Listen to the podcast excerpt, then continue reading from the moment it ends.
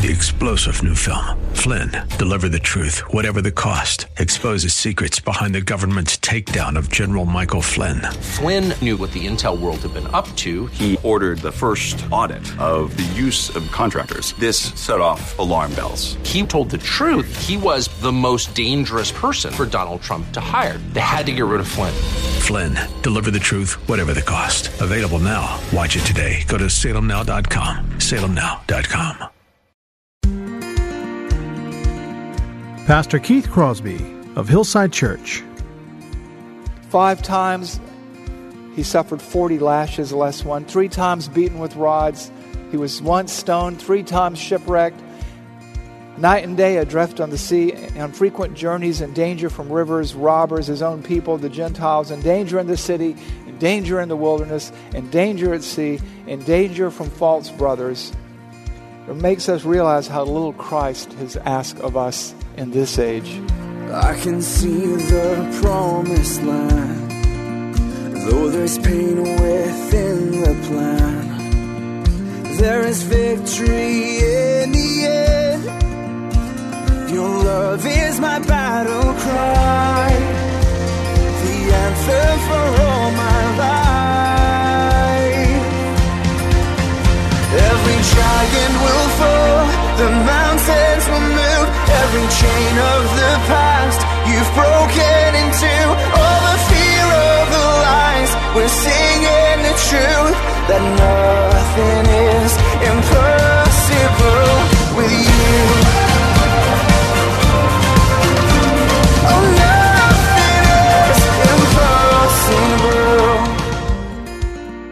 If we take our eyes off the Lord, even for just a moment, life can roll in and easily overwhelm us, particularly in these days in which we now live.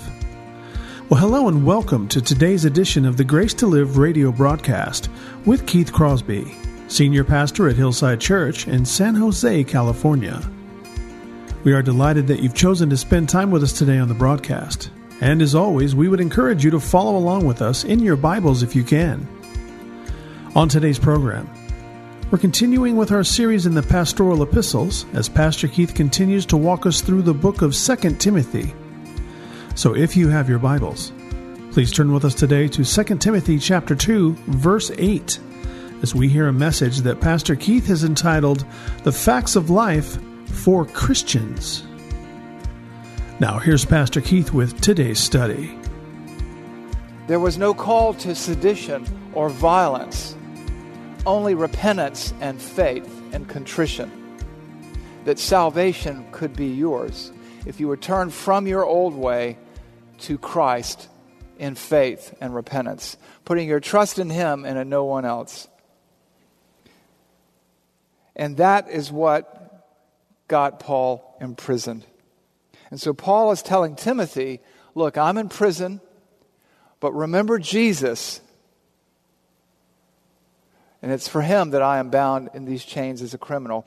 Remember Jesus, who he is, what he's done, risen from the dead. Remember Jesus, why he came, why you suffer, Timothy. Timothy, this is the cure for what ails you and what frightens you right now. This is Paul's prescription. Remember Jesus and why Paul is suffering and why you will suffer. And cling to that fact. Timothy is not to be put off or ashamed of Paul's chains like those who abandoned Paul. Paul says to Timothy, Take stock. Do not be ashamed. Do not be afraid. That's why you read elsewhere in Romans 1:16 and 17 Paul talks about this in a different sense. He says, "For I am not ashamed of the gospel, because it is the power of God for salvation to everyone who believes, to the Jew first and also to the Greek, for in it the righteousness of God is revealed from faith for faith." As it is written, "The righteous shall live by faith." You know, there's a lot going on here, and I could preach a sermon on that passage, but for now, let's stick with the text we began with. But what you have here is the cause and the cure of all that ails you, of all that plagues you in this life. Your saving faith, your faith in Christ. You cannot be ashamed of who you are, of who you serve. You can expect to be persecuted for it. But it is also the cause of your persecution and the means of your survival. And you cannot lose sight of that fact. That is a fact of life, that is a reality. It's always been that way. The righteous will survive here and now and eternally because of their faith in Jesus risen from the dead, from the line of David, for which Paul and others were in chains, and some are in chains today. You know, it's interesting when uh, God called Nebuchadnezzar to punish Israel. You have a passage in Habakkuk chapter 2, and Habakkuk can't believe that God is letting Nebuchadnezzar come to punish Israel. And he's like, I can't believe you're going to do this. He goes, oh, That's okay. He's going to punish all the people who've denied me, and I'm going to punish him. And he goes, But remember this the righteous one will live by his faith. That's what Paul is referring to in Romans 1:16. We will survive because of our connection to Christ. We will survive in the here and now. God will see us through the, the, the trial, and we will survive eternally. And we must never forget that fact. Our faith our faith in the gospel of Jesus Christ separates us out as the people of God from all the world. It separates the professing Christian from the real Christian. It separates the sheep from the goats. It separates the, the, the, the, the wheat from the tares. And so we take stock in that, often as targets of persecution. But, friends, if we preach the true gospel, if we live by faith, we will be persecuted. We will suffer hardship for the gospel. It's a fact. And so remember Jesus, risen from the dead, the offspring of David, as preached in my gospel, for which I am suffering, bound with chains as a criminal. Think on what Paul says. Because you know, in this part of the world, we live in the freest, safest country in the world. All its warts and scars aside.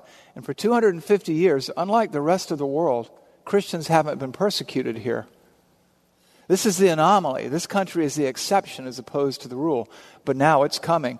Our own children are being programmed to do that. And so, remember Jesus, risen from the dead, the offspring of David, is preached in my gospel, for which I am suffering, bound with chains as a criminal. That's what Paul says to Timothy.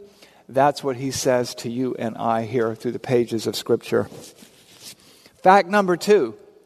Fact number two. Remember that though our freedom and freedoms may be restricted, the Word of God cannot be restricted. Though our freedom and freedoms may be restricted, God's Word, God's power, cannot be restricted. Paul was imprisoned, not the gospel. Not the gospel. We sit here today because the gospel could not be imprisoned after 2,000 years of attempts to imprison it. The gospel flourishes in persecution. And so Paul says to Timothy, then and there, and us, you and I, here and now, to all of us, and, the, the tail end of verse 9, but the word of God is not bound. Yes, I'm bound in chains, but the word of God is not bound. James Coates is bound, but the word of God is not bound. John Knox was made into a galley slave, hoping to work him to the death, something like they did in concentration camps in the early 20th century. And he got loose, and, and the world was never the same because the Word of God is not bound. God's Word, His message, cannot be bound. Its spread is inevitable, it is irresistible.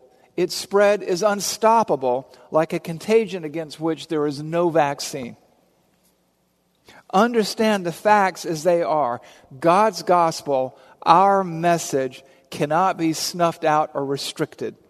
They can lock one of us up, they can lock all of us up, but there'll always be somebody left behind to carry, to pass the baton, to disciple others. I want you to think and notice and remember that even then, as you look at this text, Paul is in prison, he is in chains, and he's preaching to Timothy. And you know what? He's preaching to you by extension through the scriptures that have been preserved and transmitted to us and translated into our language, and he preaches to us now. But the Word of God is not bound. Hard times are coming, there's no question about it. Your faith, if you don't deny Christ, will be costly. If you play ball, maybe not. But then was it a saving faith at all? Charles Wesley wrote this, and I love this. I love his hymns, and I love what he says here. He says that God buries his workers, but their work continues. That's something to think about. We haven't had to face anything quite like that yet. God will not let, God will not allow his gospel to be bound because it is the power of God to salvation to everyone who believes, no matter who they are, to the Jew first and to the Greek, to the Jew and to the Gentile. It's entirely different than the gospel of critical race theory, which is driving this transformation in our culture right now. And whatever you suffer on his behalf or on behalf of others is not in vain because he will not fail you. His word is not bound, his message is boundless. His word will not return void. Preach it, share it, suffer for it with good reason. Because it is the true unstoppable force against which there is no immovable object. Ask Rome. Ask the socialists in Russia, China, North Korea. Ask the, Nazis, the National Socialists in Germany. Consult the pages of history. No one's ever stopped it. And the more the pers- the hotter the persecution, the more rapid the spread. Let's ask the early disciples in the first hundred years of the church. I have two passages for us today that sort of illustrate that point. One is in Acts chapter 6, verse 7. This is after Pentecost, and everything's going great in the early church. And what happened? Acts 6, 7. And the word of God continued to increase. And the number of the disciples multiplied greatly in Jerusalem. And a great many of the priests, those who had shouted, Crucify him, also believed also became obedient to the faith. The early times were the good times, but things changed quickly. By Acts 12, we read this Acts 12, 1 and 2, and verse 24. And at that time, Herod the king laid violent hands on some who belonged to the church. He killed James, the brother of John, with the sword. But then you go on a few paragraphs down. But the word of God increased and multiplied it increased and multiplied because it cannot be bound. It is the true unstoppable force in this world, in this universe, in good times or tough times. You don't think so? Ask the early church. Think of all they endured.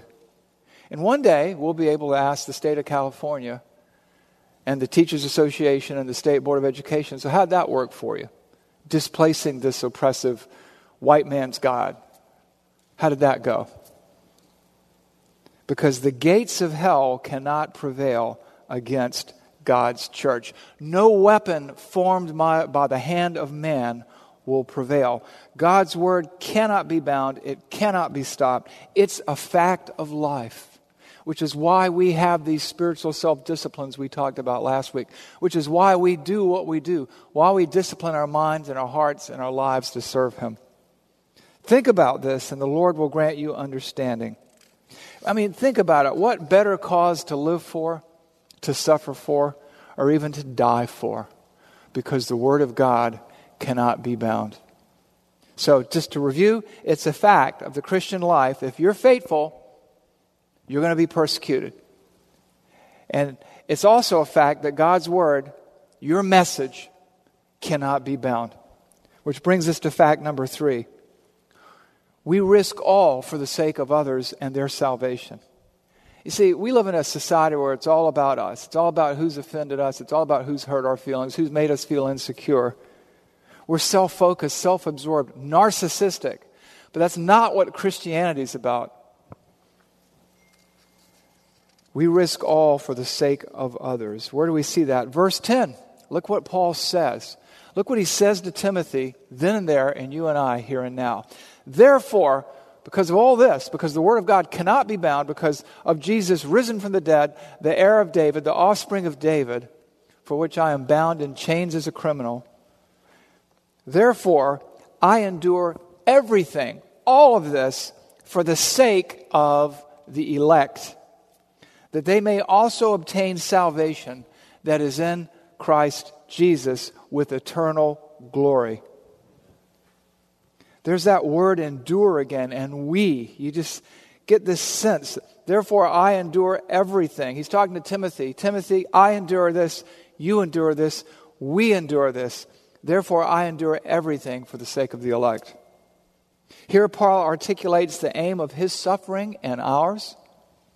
It is the good of others. That's what we talk about the glory of God and the good of others. You have it right here in the verse.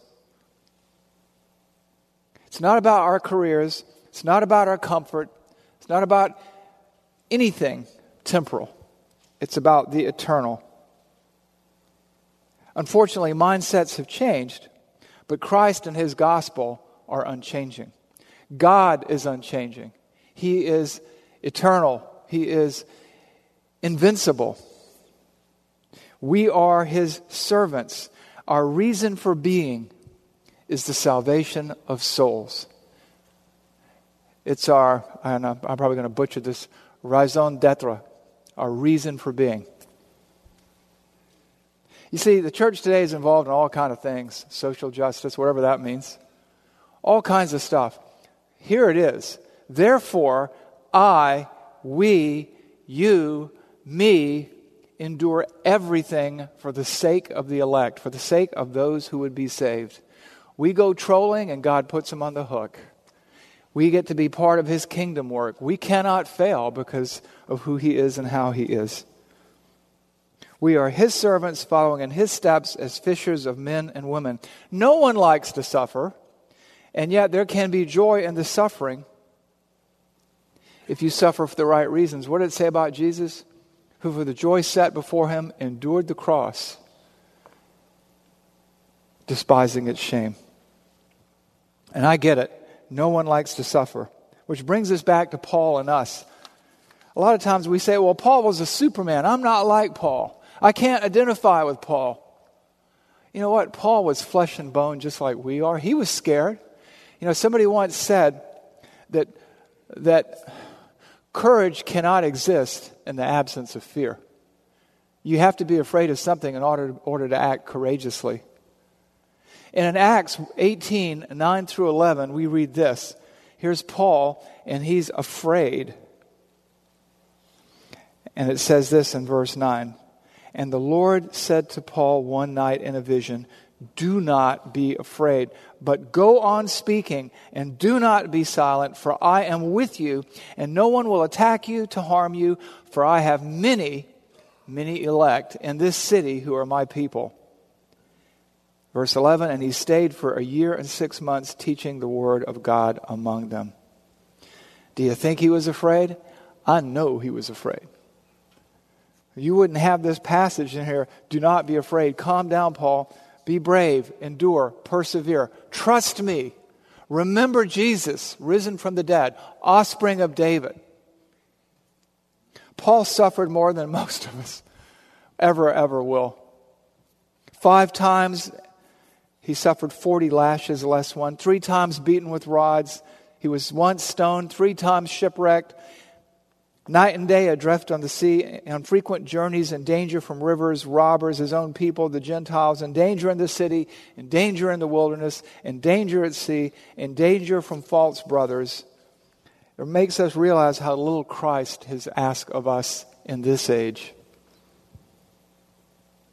Again, we live in a country that is the 250 year exception to the rule. And now that 250 years appears to have expired, more or less. And so maybe we're going to suffer. You know, Paul suffered in toil and hardship, many sleepless nights and hunger and thirst, without food and cold and exposure. And all that on top of him was the weight and the anxiety for all the churches that he planted. Our suffering is going to be very small in comparison. And he did all this. Therefore, I endure everything for the sake of the elect, that they may also obtain the salvation that is in Christ Jesus with eternal glory. Like Paul, you and I, we will endure for the sake of others, for the sake of those who would be saved. We must be faithful. We can be faithful. That is a fact of life. Which brings us to our fourth fact, and it's this remember. Remember who you serve. Remember, we do all of this in the service of a sovereign God. We do all of this in the service of a sovereign God. You heard, let me just, let me just read verses 10 through 13 for you. And I want you to listen to this. I want you to reflect on this. Therefore, I endure everything for the sake of the elect, that they also may obtain salvation that is in Christ Jesus with eternal glory. The saying is trustworthy because if we died with him, we will also live with him. If we endure, we will also reign with him. If we deny him, he will also deny us if we are faithful, uh, faithless, he remains faithful, for because he cannot deny himself. So, what does that mean? It means abide in Christ, keep his word, and let him do the heavy lifting. Our, our mission, our ministry, our bodies may fail. We may be imprisoned, we may be bound, but his word and his work will not be bound. He will do the heavy lifting, and you will be blessed. You know, we've talked about this before, and we studied the book of Romans and other passages in Scripture. Nothing can separate you from the love of God that is in Christ Jesus. Nothing created, nothing visible or invisible, not height nor depth. No one and nothing can do that. In John 10, nothing can rip you out of my hands. Nothing can, the Father is greater than I, and nothing can rip you out of his hand.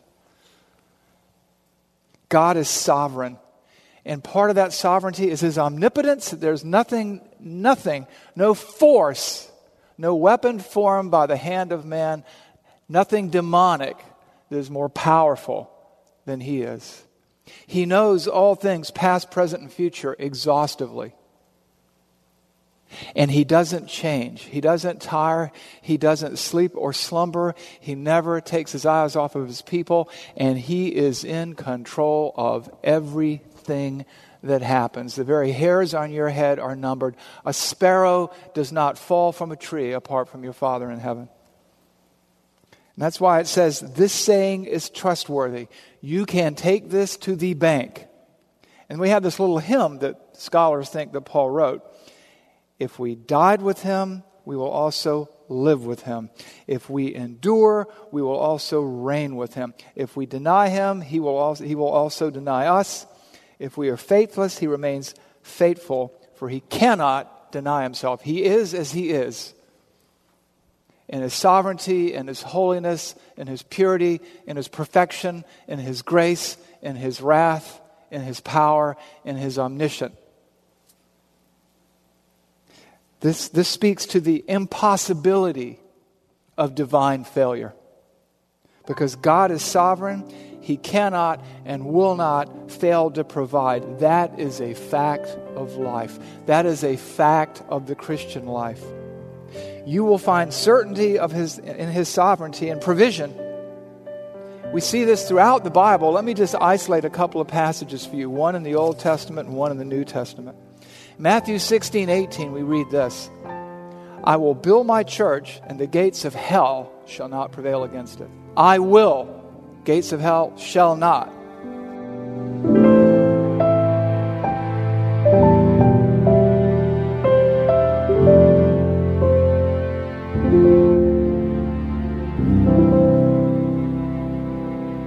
Pastor Keith Crosby with today's Grace to Live radio broadcast. We are so grateful that you've chosen to spend this time with us today here on the program.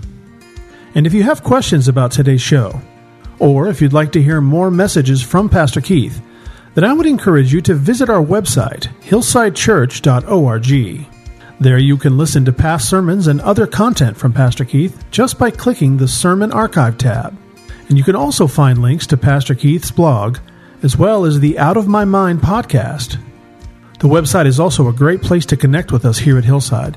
You can find information on our service times, ministry opportunities, and of course, you can browse our calendar of upcoming events. Again, all this and much, much more can be found by visiting our website, hillsidechurch.org. Well, we hope that you'll join us again next time on Grace to Live. But until then, I'm your host, Kevin Reeves, and on behalf of Pastor Keith and everyone here at Hillside Church, it is our prayer that the Lord will richly bless you, and thanks for listening.